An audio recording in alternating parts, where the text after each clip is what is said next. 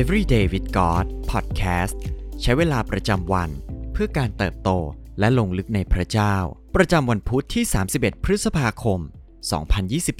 2023 ซีรีส์คริสตจักรที่พระเจ้าพอพระทยัย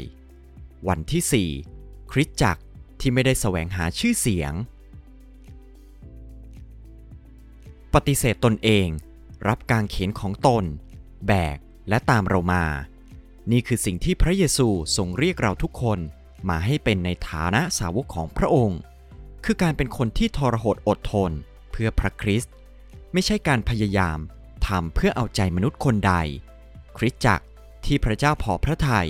คือคริสตจักรที่แสวงหาโอกาสที่จะส่งผลกระทบชีวิตของผู้คนอื่นเสมอมิใช่แสวงหาการยอมรับ พระเจ้า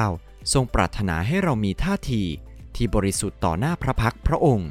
ในมาระโกบทที่ 1 ข้อที่ 43 ถึง 45 พระองค์ทรงกำชับคนนั้น และส่งเขาไปทันที โดยตรัสกับเขาว่า อย่าเล่าอะไรให้ใครฟังเลย แต่จงไปแสดงตัวต่อปุโรหิต และถวายเครื่องบูชาสำหรับคนที่หายสะอาดแล้ว ตามซึ่งโมเสสได้สั่งไว้ เพื่อเป็นหลักฐานยืนยันต่อคนทั้งหลาย แต่เมื่อคนนั้นออกไป เขาก็เริ่มเป่าประกาศข่าวนี้ไปทั่ว จนพระองค์ไม่สามารถเสด็จเข้าไปในเมืองอย่างเปิดเผยได้อีกต่อไป แต่ต้องประทับนอกเมือง และมีคนจากทุกหนแห่งมาหาพระองค์ พระกิตติคุณมาระโกแสดงให้เราเห็นว่า เป้าหมายของพระเยซูบนโลก ไม่ใช่การแสวงหาชื่อเสียงหรือการยอมรับ พระองค์ทรงกำชับหลายต่อหลายครั้ง ห้ามไม่ให้ผู้คนบอกถึงการอัศจรรย์ที่พระองค์ได้ทรงกระทำ พระเยซูไม่ได้แสวงหาชื่อเสียง แต่พระองค์ทรงแสวงหาการเปลี่ยนแปลง ในยอห์นบทที่ 8 ข้อที่ 50 กล่าวว่า เราไม่ได้แสวงหาเกียรติของเราเอง แต่มีผู้แสวงหาให้ และพระองค์นั้นเป็นผู้ทรงพิพากษา บ่อยครั้งที่พระเยซูทรงปลีกตัวไปยังสถานที่เงียบสงบแสวงหาพระเจ้าและคำแนะนำจากพระบิดาตามลำพัง เป้าหมายของพระองค์ คือการทำตามน้ำพระทัยของพระบิดา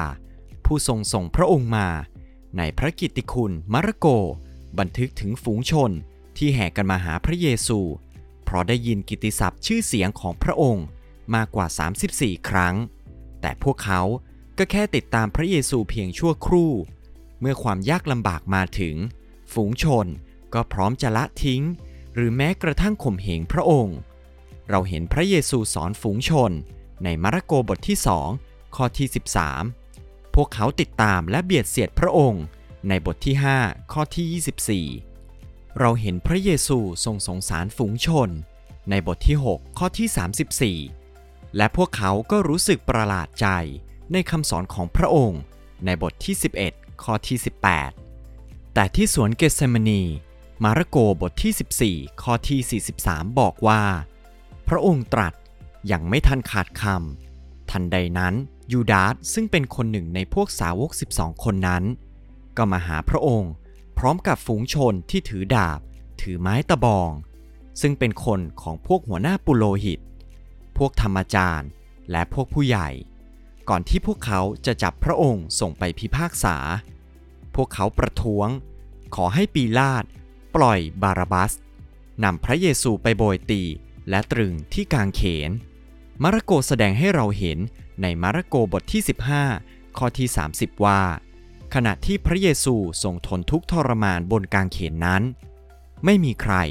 นอกจากพวกผู้หญิงที่อยู่กับพระองค์ ไม่มีแม้สักคนที่เคยติดตามพระองค์ ในฝูงชนนั้นอยู่ข้างกายพระองค์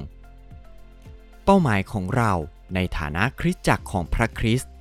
คือการเป็นเหมือนพระองค์ในด้านนี้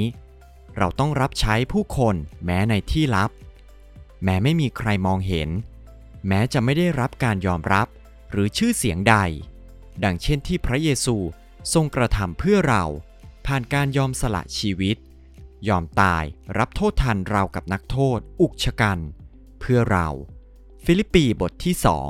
ข้อที่5ถึง8บอกว่า จงมีจิตใจเช่นนี้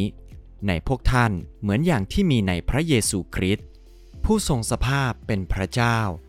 ไม่ทรงถือว่าความทัดเทียมกับพระเจ้า เป็นสิ่งที่ต้องยึดไว้ แต่ทรงสละพระองค์เอง และทรงรับสภาพทาสทรงถือกำเนิดเป็นมนุษย์ และทรงปรากฏอยู่ในสภาพมนุษย์ พระองค์ทรงถ่อมตัวลง ทรงยอมเชื่อฟังจนถึงความมรณา กระทั่งมรณาบนกางเขน สิ่งที่ต้องใคร่ครวญในวันนี้ อะไรคือการปฏิเสธตนเอง รับกางเขนและติดตามพระเยซูในชีวิตของเรา มีสิ่งใดบ้าง